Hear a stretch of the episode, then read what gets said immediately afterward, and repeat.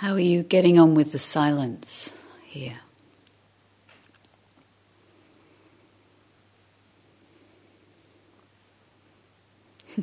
there probably isn't one answer, is there? Right? In different parts of the day, it might appear differently to you. But what it offers is a. Um, it lets us start to see more clearly what's going on in our mind, which doesn't, which sounds nice probably before we get here until we have to sit with our own mind and see exactly what's going on, on in it. And not only that, it's not only, that's not the only part of the territory, but in the beginning, that can be a lot of what we see the kind of um, stuff of our mind, the content, the bits that get kicked up and stirred about, our reactivity, our wanting this, not wanting that, confused about this, having a go about that, judging myself for this, judging them for that. And all the various circuits and places that our mind can go. some of which aren't we wouldn't we wouldn't really want a kind of amplification and speech bubble above our head while we're sitting so that everyone in here could look I wonder what's wonder what's showing up in their mind right and if you don't think I'm talking about you and that's nothing like the content of your mind if it's all like you know roses coming out of your speech bubbles then very good but really, the silence can reveal just, just what's going on. And it's not always easy. It's not always easy to see it and to skillfully work with it and to um, have faith, actually, that this is part of the process. In a way, only when we get thoroughly disillusioned with our own mind, actually meaning not so bound in the illusion that it tells us, gives us a clear, accurate reading of reality, which is what we tend to believe, right? Comes up with something and we think that's, that's the truth. It says, oh, you're no good at this. Why did you ever come? What did you think? What were you thinking when you booked to come here? The kind of way we can get down on ourselves. And that pattern's probably been run thousands of times in our mind, if we have that one, which many of us do. And we believe it. Looks like the truth because it's coming out of our mind. How would it be to be able to take refuge in a wakefulness, a bright, open, clear seeing of the contents of your mind without believing that they define you in any way or define anybody else? They're programs. They're programs that have been clicked on quite a few times and display again and again and again. How would it be to have that kind of disillusion where we're not under the spell of whatever our programs happen to be? The judging ourselves program, the judging the world program the I'm better than everybody else here program. Oops, I'm not really, now I'm probably the worst one here program. Right? Whatever programs we have got going. Or if I just strive a bit harder, push a bit further, tighten up a little bit more, then I'll get my goal program. Or the, ah, who cares program. And a million other little titles we could give.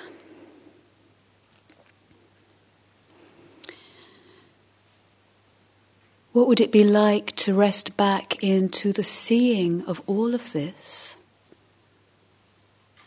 without being stuck to it, without grasping to it, without spinning more wheels in it? Like the image is given of water birds, you know, like. Uh, a number of water birds actually, when they both kind of come in from flight and land on the water, like a pond, let's say, or a lake, they kind of land like that. And there's all that ripple in the water, right? And then it just, it leaves no trace. That's the expression that's giving, like water birds. And then they take off again. And there's all that fluster and the water moves, but there's nothing left in the water. It doesn't stick. It returns into the condition of the lake immediately. Breathing out. This is possible for us as we practice these arts. but initially, what we see can be a lot of the content.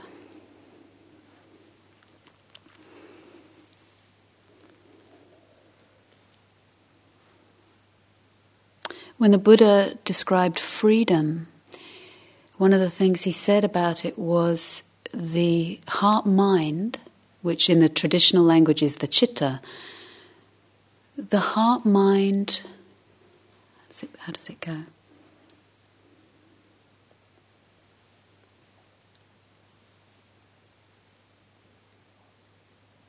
Okay, let me start it this way around normally our heart mind sticks to things, right? Or things arise and we're, we're stuck to them. We're bonded, like glued on to thoughts, feelings, sensations.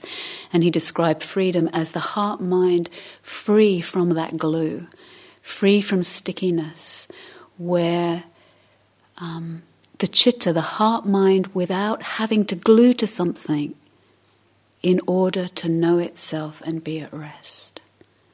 This is where we're pointing. This is what we're heading towards. Recognizing, cleverly, recognizing that we have anyway the tendency to bond to something. What are some of the things you stuck to today? Anybody not stuck to any thoughts today? right? That the thought arises, that's okay, it arises actually from the perspective of practice when there's an openness in awareness and a steadiness of presence, sometimes thoughts arise and they can be free to self liberate. When we don't interfere, they don't have to mean something, they can be just like a kind of emptying out at times. But that's not usually that straightforward because there's a thought we've had a million times before, especially something like, oh, you're rubbish at this, right? And it looks like the truth. So, given that there is a tendency to want to stick to something, this is a very deep tendency of ours to want to bond, to want to attach to something, to kind of center ourselves around. Have you ever had that experience when a thought, even a ghastly thought, arises and you start going around it again and again, kind of taking another bite out of it, chewing it. It's like, yeah, it must be true. I shouldn't have done that. Yeah, I did say it like that. I was bad. Yeah, there's evidence, further evidence of my wrongness, for example. Knowing that we have that tendency, we need something to lean on, it seems, until we don't anymore, until complete freedom. The Buddha said, lean on, center around, orient around skillful things, rather than these kind of random programs that arise of your thoughts and feelings.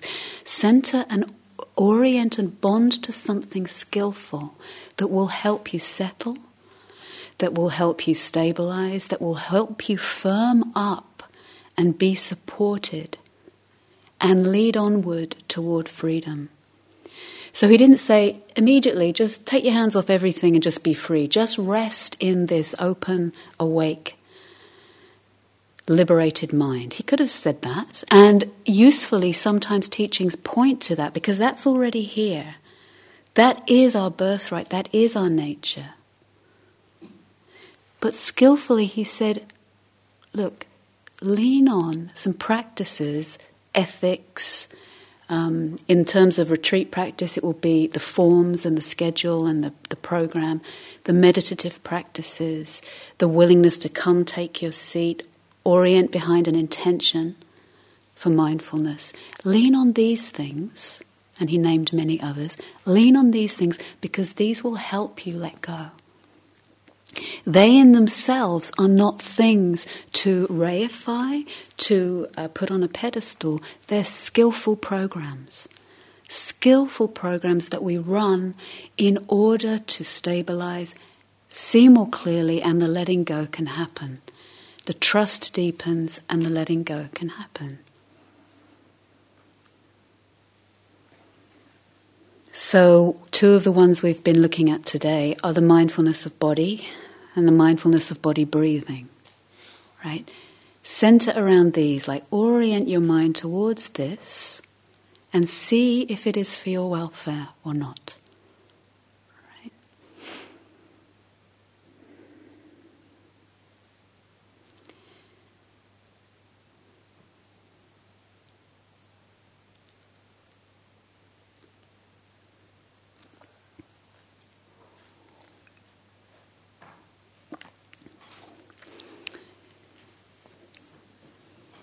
As we do this, we start to see the process of spinning the mind more clearly. You know, like a spinning top. It's like without knowing it. Remember those spinning tops? Do kids still have those?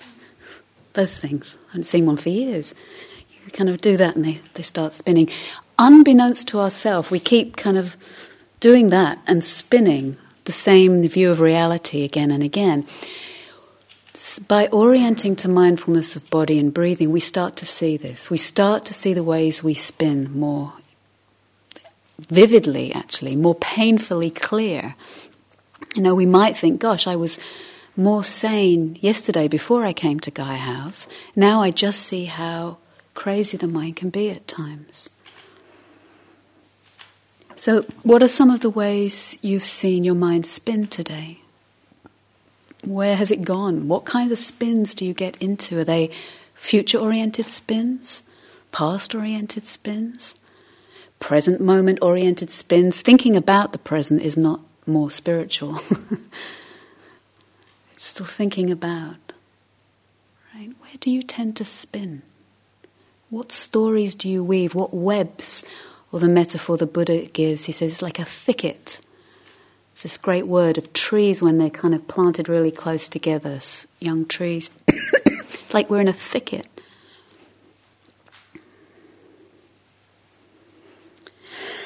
I have a story for you of, I mean, an example of where it can go because here we might see small versions of it. We might see that we start to fantasize about the future, something better, some better conditions than these. Anybody had one of those? It may be a very gross version of it, like, you know, we're imagining we're on a beach in somewhere hot. You know, it takes us 10 minutes before we go, oops, I'm here at Gaia House. And there I was sunning myself with a cocktail and or it may be a more subtle version of just wanting something that's not here, like a better state, a better mind state. We looked at it in the Q&A today. I want peace, right? And I'm kind of start to spin a story of what that will look like when I'm a peaceful, fully enlightened one. But we're not here. But we're not here. This is a story of where it can go and where it did go for this particular person, true story. And while on the one hand, well, you'll see for yourself, but it's sort of humorous because we see what the human mind does, that we could, that, there but for the grace of, well, maybe we have been somewhere like this. You know, the mind can get us into sticky places, right? Probably we all know that. Probably all know that. This is the story of Larry, who wanted to fly. Um, ever since he was a child, Larry had wanted to fly, and he had the thought, I want to fly. Again and again, and he decided to become a pilot. When he was old enough, he joined the Air Force, but sadly his eyesight wasn't 2020, so he couldn't be a pilot. He became a mechanic working on the planes, but always wanted to fly. He still said, I want to fly, I want to fly, he would think. Then one day Larry had an idea. He went to the army surplus store and bought some large weather balloons and a t- tank of helium. He tied the balloons to his deck chair and the chair to his jeep. Then he inflated the balloons with helium. He made a packed lunch and bought an, himself an air rifle. His plan was to float 30 to 40 feet up above his garden and shoot the balloons one by one when he wanted to come down. He strapped himself to the chair and cut the rope, tr- uh, tying the chair to his jeep. Yeah, sorry, cut the rope tying his chair to the jeep. He began to rise, but after 30 meters he didn't stop. He kept rising Oh, sorry, it's been changed to feet. A hundred feet, a thousand feet, five thousand feet, and he didn't stop till he was over ten thousand feet. It was cold, and he was so frightened to shoot any of the balloons. He was so high up, and his packed lunch began to freeze. He began to drift around and eventually drifted into Los Angeles Air Force Base airspace and was picked up on the radar as a UFO. They sent a fighter up to check it out, and the pilot reported seeing a man in a deck chair armed with a rifle at 10,000 feet. After determining that Larry was not dangerous, a helicopter was set up to rescue him. When he was brought down safely, he was arrested for violating federal airspace. Right? The mind can go all kinds of places. Right? Sometimes we act them out. And probably you all know that in your life. Sometimes even wondering, I remember having the thought sometimes, you know, in a sticky predicament, like, how did I end up here? Even daring sometimes to have the thought like, how did a nice girl like me end up in a place like this? You know? All stories really, but the mind precedes action right? The thoughts precede the action and the action follows. So the Buddha said, take care, take care of the mind. Um, and let your actions spring as much as you're able from thoughts of kindness. Right, if we're going to take action.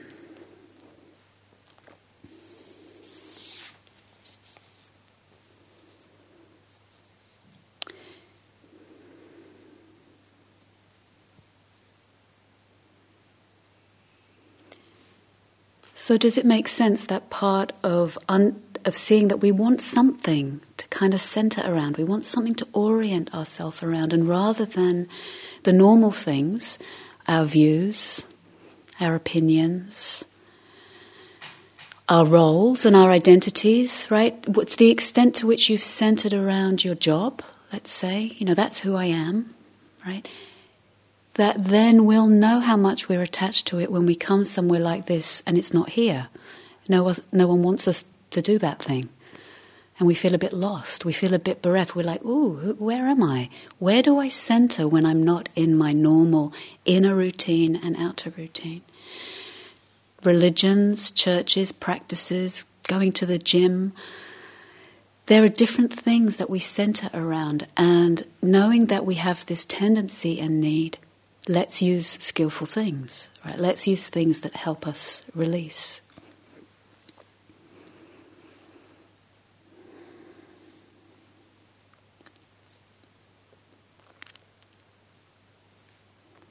It's an interesting one. One of the ways the mind spins, have any of you seen it today, is to try and evaluate where you are and how you're doing. Like, am I doing okay? Am I getting this right? Is this going somewhere? Is it not going somewhere?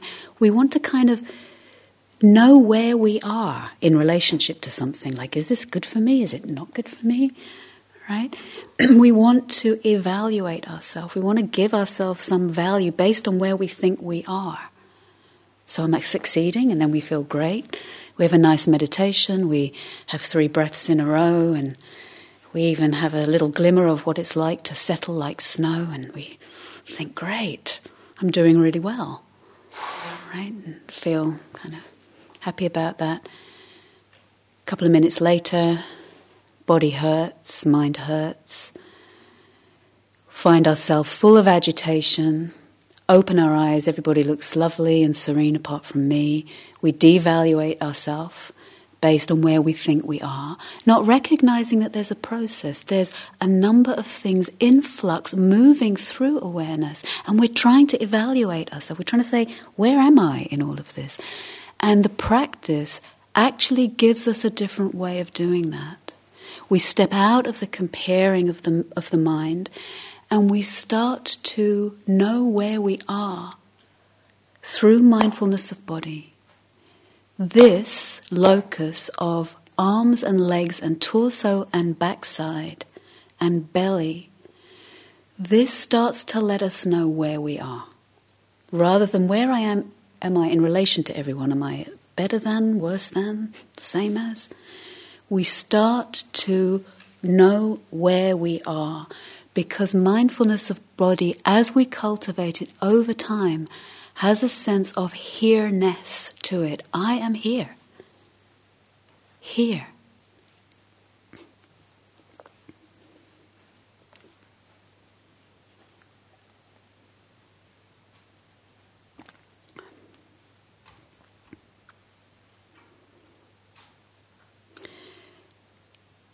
mindfulness of breathing. So within that here-ness of the body, we start to tune to the breathing.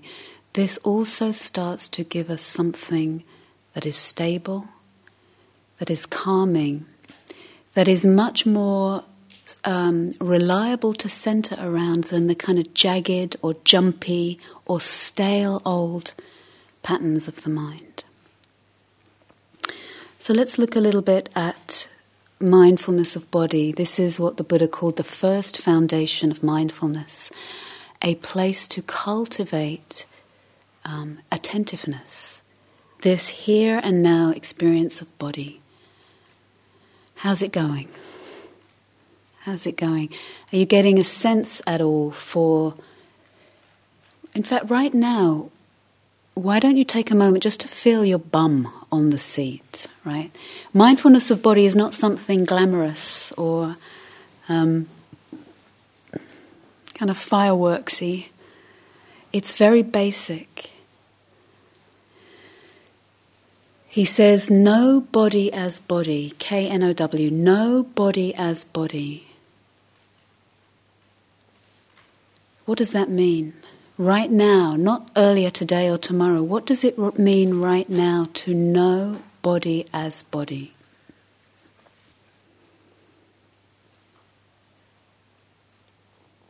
What lets you know you have a body right now apart from looking at it? From the inside.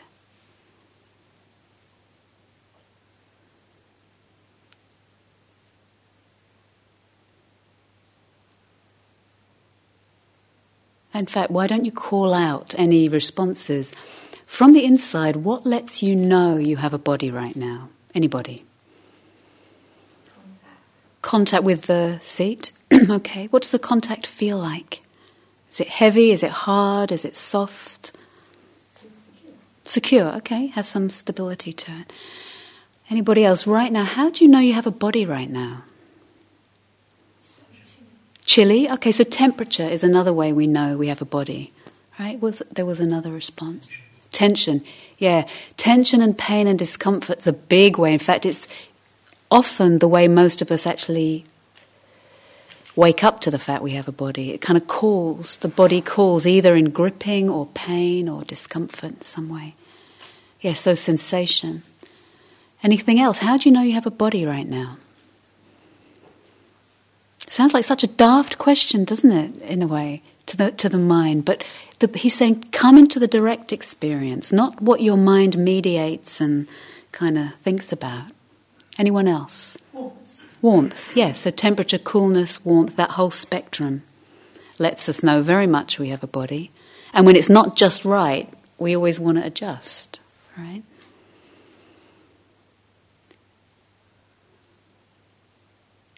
I always found this instruction rather disconcerting because it was utterly un.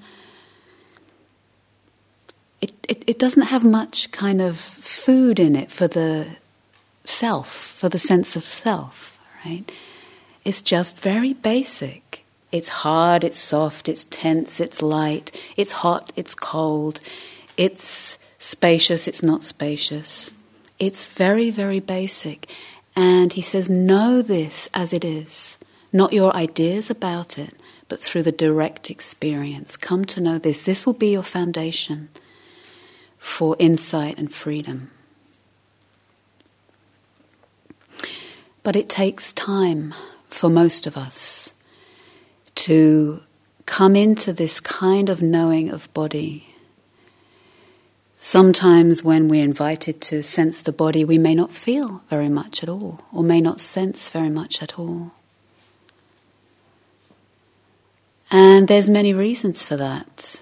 You know, some of us have had a preference for um, cognition, or we've done very well through being very bright, let's say, or we haven't done very well with cognition, but we desperately think we have to come up here to try and say the right thing or have the right view, or and we can find ourselves living in a little gallery up here and missing this whole experience of body. For others of us, or to different degrees for most of us, there will be ways that this body has been a, a place that hasn't always felt safe. So we've retreated up into our head, or sometimes out of our body. Right? It felt like it wasn't safe enough at times in our life to breathe out and go, ah, here I am.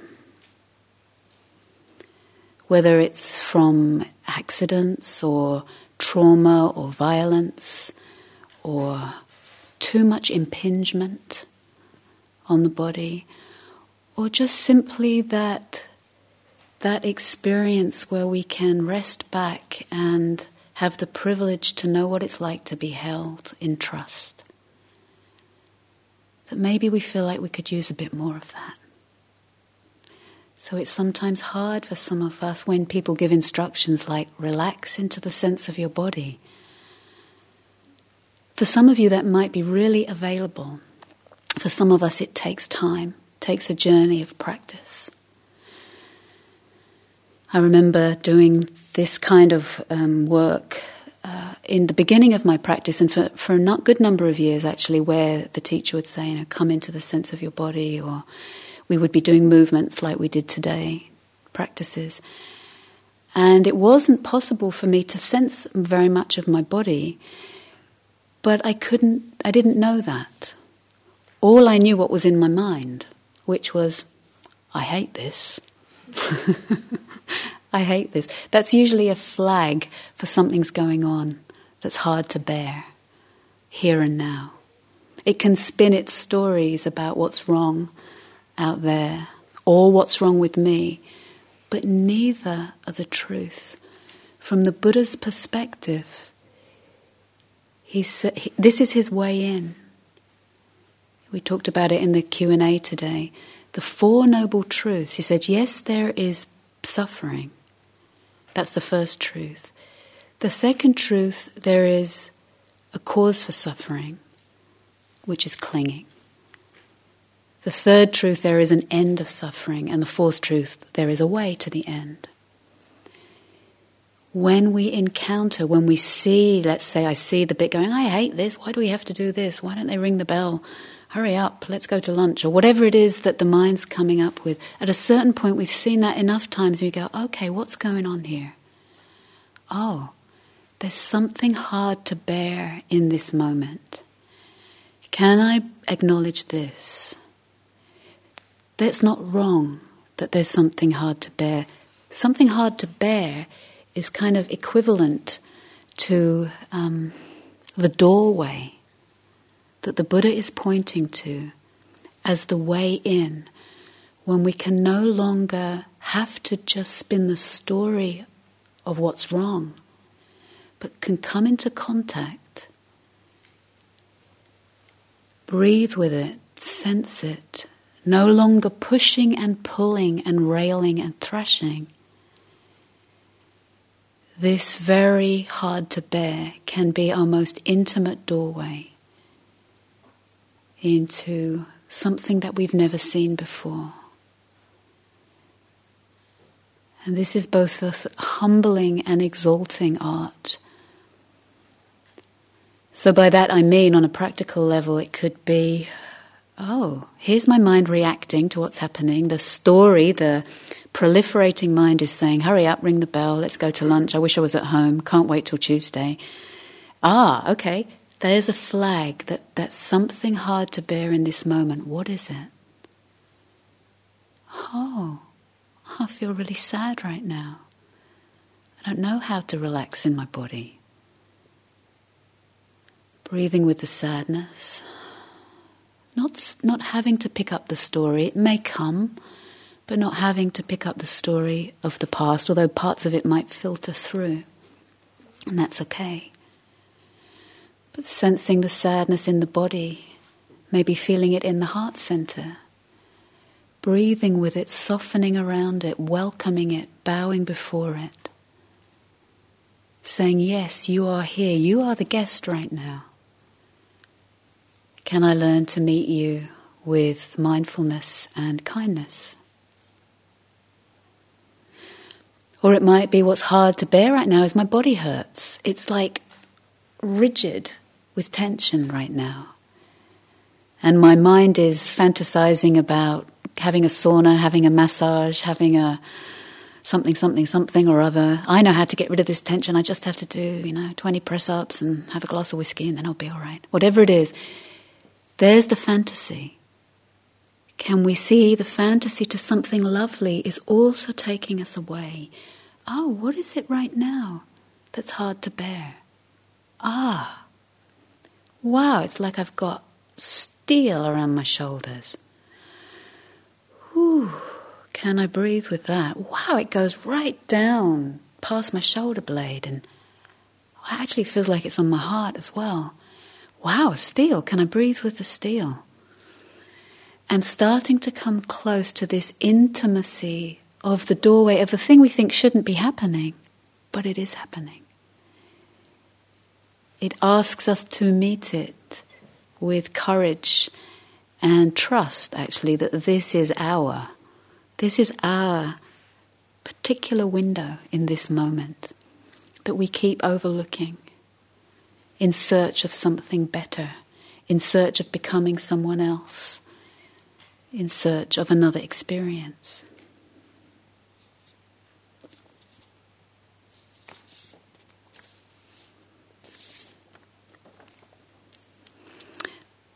Some of you know this, but in one of the James Joyce books, the Irish author, he has a character called Mr. Duffy, and it says, Mr. Duffy lived a short distance from his body.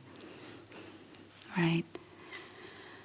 Because it's not always easy to inhabit these, these animals that we are.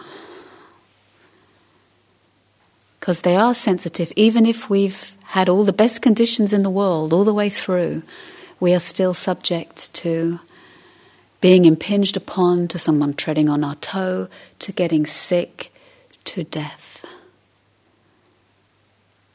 And mindfulness of body, when the Buddha speaks about it, he says there are these advantages to practicing mindfulness of body. What are these advantages?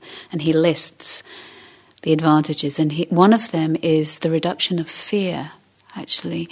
A lot of our fear around body, of, of its just that it's not in our control. It belongs to the nature of things, like the trees and the flowers. And it's a little disconcerting to the one who likes to be in control. And there can be a lot of fear around that. And actually, re inhabiting, coming back in over time for many of us into that simple knowing of body as body. The, the fear around having a body can reduce significantly. And some of our fear, we don't know what it's about, some of our anxiety, but hu- human bodies, part of uh, having a human body is part of many of our, our patterns of anxiety. Check it out, see if that feels true for you. And sometimes when we're sitting here and we're in pain and we can't feel relaxed and we don't know how to do the movement, or we're tired of the movement, or we're fed up with the movement, or we want something else, sometimes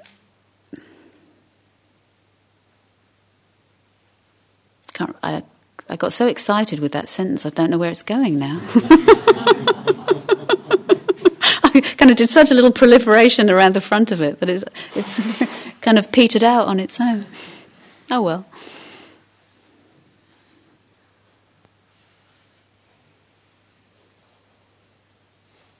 Happens like that. It's not in control of the mind either.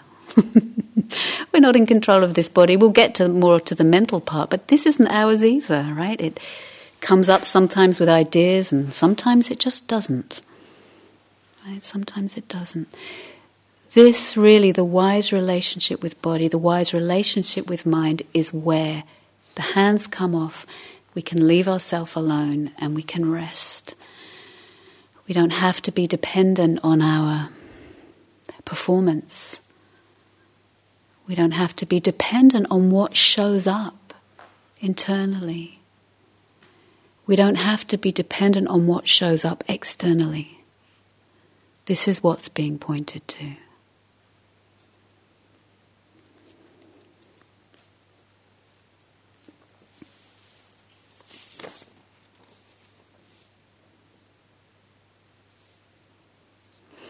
Other advantages of mindfulness of body, so especially if it's new for you and it's just something you're beginning to cultivate.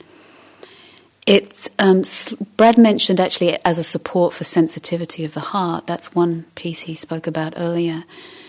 Another is um, it helps everything slow down. The mind is so fast. Have you noticed? It in a flash. It's moved into a scenario, fantasy, th- paranoia, wherever it goes. It happens in a flash. Coming into mindfulness of body mediates and slows down that process. So it supports the sensitivity of heart, but it also supports the speed of the mind, gives us a bigger field to explore in. One time, some years ago, when I was having a really difficult time in my practice, and I was so sick of my experience. And um, I said to my teacher, I've had enough. I don't think I want to do this anymore, quite seriously. I think I, I can't stand it. I can't stand this body and all, all it's coming up with right now, at that particular time. And he said, You know, this practice is seven to nine times more difficult without a body. I said, Wow, how do you know that? Can you imagine trying to do this, what you're doing at the moment, with no body there? Can you imagine if you were just this faculty that was dull or spaced out or spinning or. Can you imagine? It would be much worse. It would be much worse that actually having the body here it's very hard when we, we're in that beginning phase for some of us of learning how to re inhabit. We don't have much space here yet. Keep hanging in there, it will come. Do the work, it will come. It softens and opens up and digests some of that old resistance and armor. It is a path of practice. We don't have to be there already. But yes, it mediates that mental content, gives us more room, makes it more possible, more sane, actually.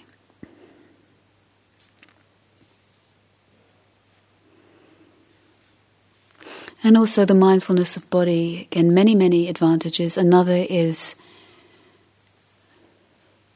our life. We, some people have very, very deep insights about life but find there's a big gap between knowing something and being able to live it, being able to act in that way. And that's uh, a big part of that is the lack of access to our body and the integration of the um, body. It helps us walk our talk, so to speak, or live what we know to be most true, or follow what we believe in most um, dearly, actually.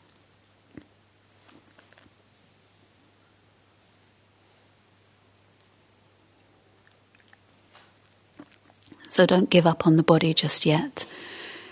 It will give up on us in time.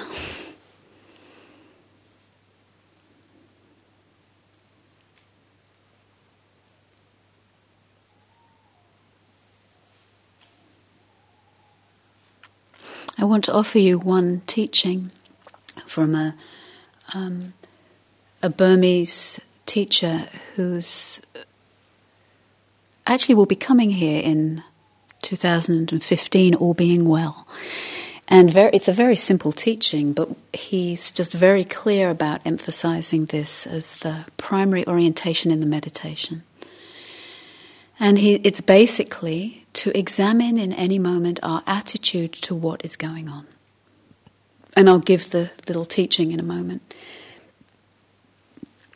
One thing the Buddha said was that fools seek for experience. Fools seek to have the right kind of experience. The wise seek to understand it.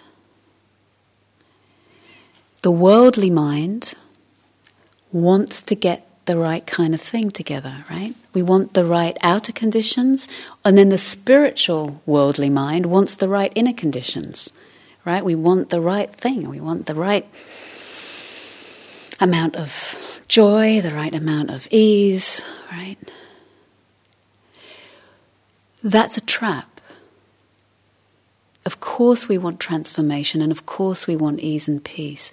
But the means to that ends is a very radical shift from trying to get the right experience to actually examining what is my attitude to the experience in this moment. And he puts it this way In any moment, are you doing one of these three things? What are these three things? Number one, are you wanting something to happen that is not happening? That's called greed. right? Are you wanting something in this moment that isn't here and isn't happening? Because think about it, what we're doing in that moment is making an image of something in the, pre- in the future that's not quite here that will complete me, that will satisfy me.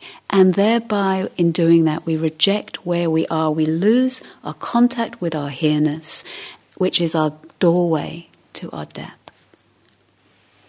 Number two, are you not wanting something to be happening that is happening? Has that happened at all today? whether it's pain in your body, whether it's a ache in your heart, whether it's porridge. I don't want porridge to be happening. You know, I want French toast for breakfast. Right?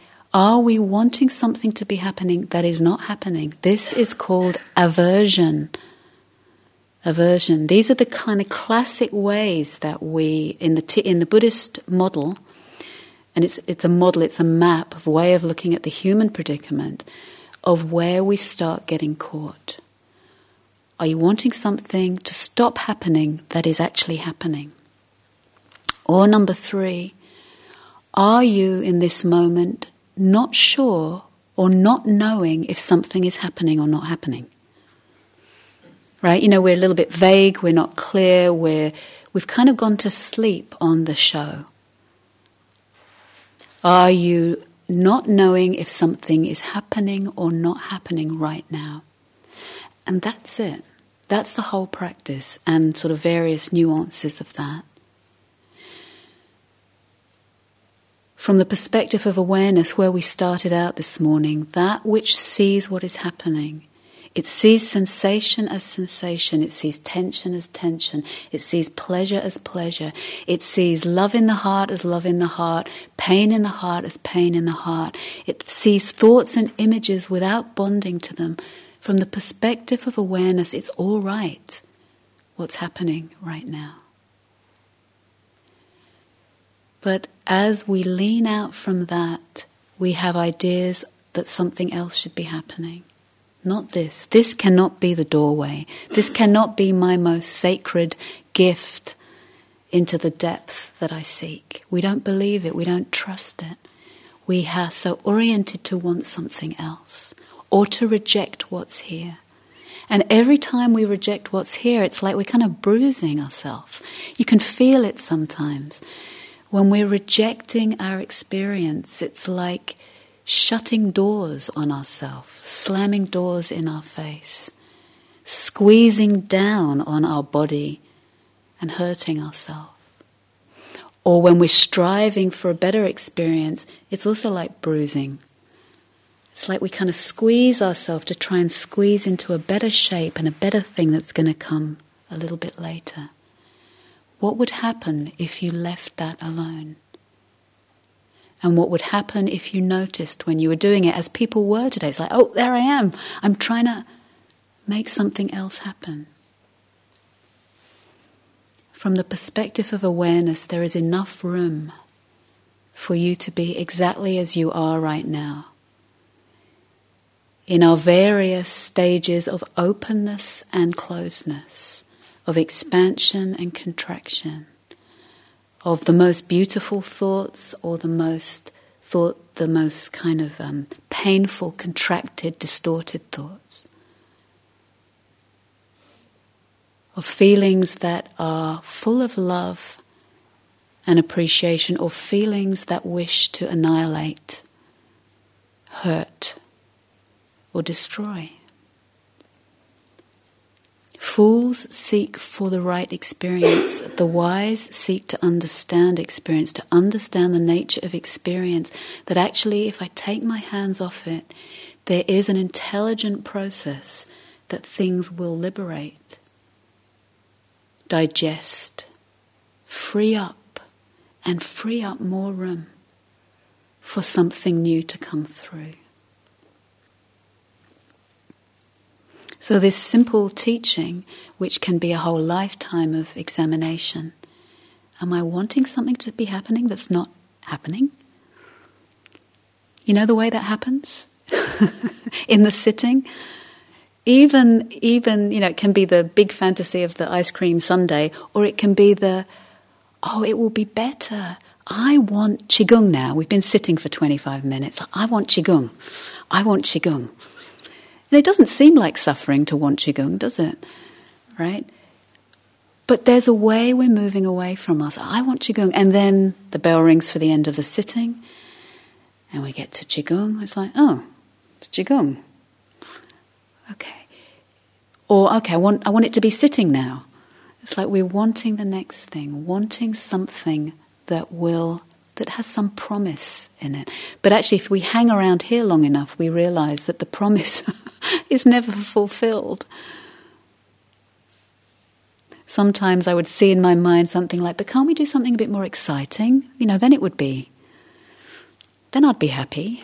Can you just, you know, move a bit faster? Or couldn't we just, why don't we have a little movie break, you know, in the middle of the day? And then we could liven up a bit and then we'd feel better. And one of the sort of sobering, uh, disillusioning factors is that we never get to that place where the promise is fulfilled, and that's not a trick. The simplicity of the form here bumps us, makes us bump into the tendency to always think that there will be something else where I will finally be fulfilled and I will finally come to rest. When will I get to the good bit? As one of my teachers says, he says that meditative thought, when will I get to the good bit? And he says, and then we wake up to that hungry mind that we don't get to the good bit. Not in the way that our mind is fantasizing it. The good bit is by taking our hands off that tendency to want to seek for something else, somewhere else, at some other time.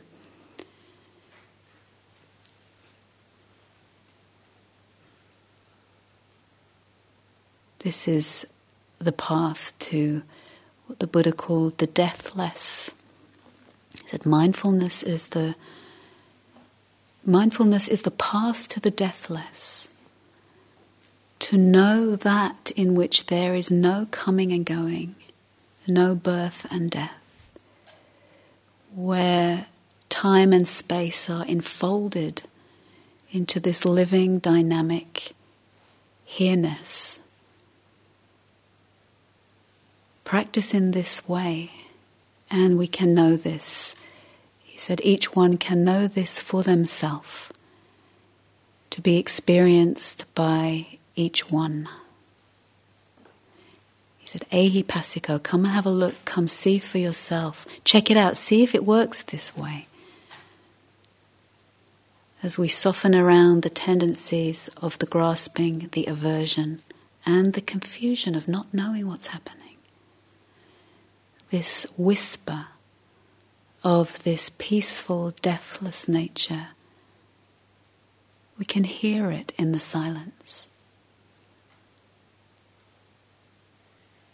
And we can wake up to this for ourselves.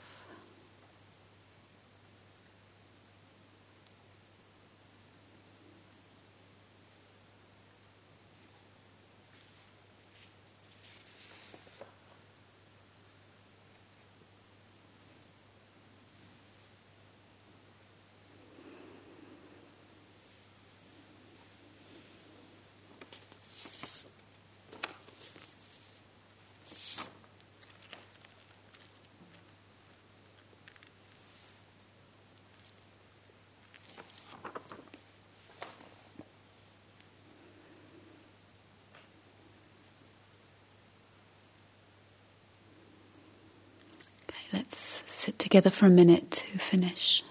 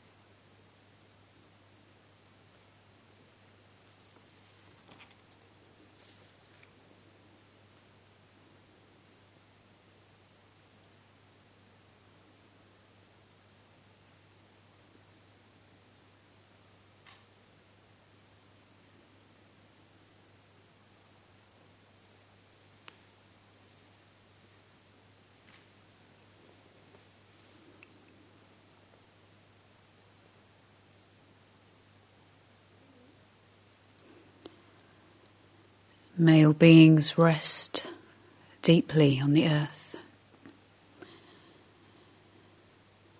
Male beings be released from fear. And male beings know peace.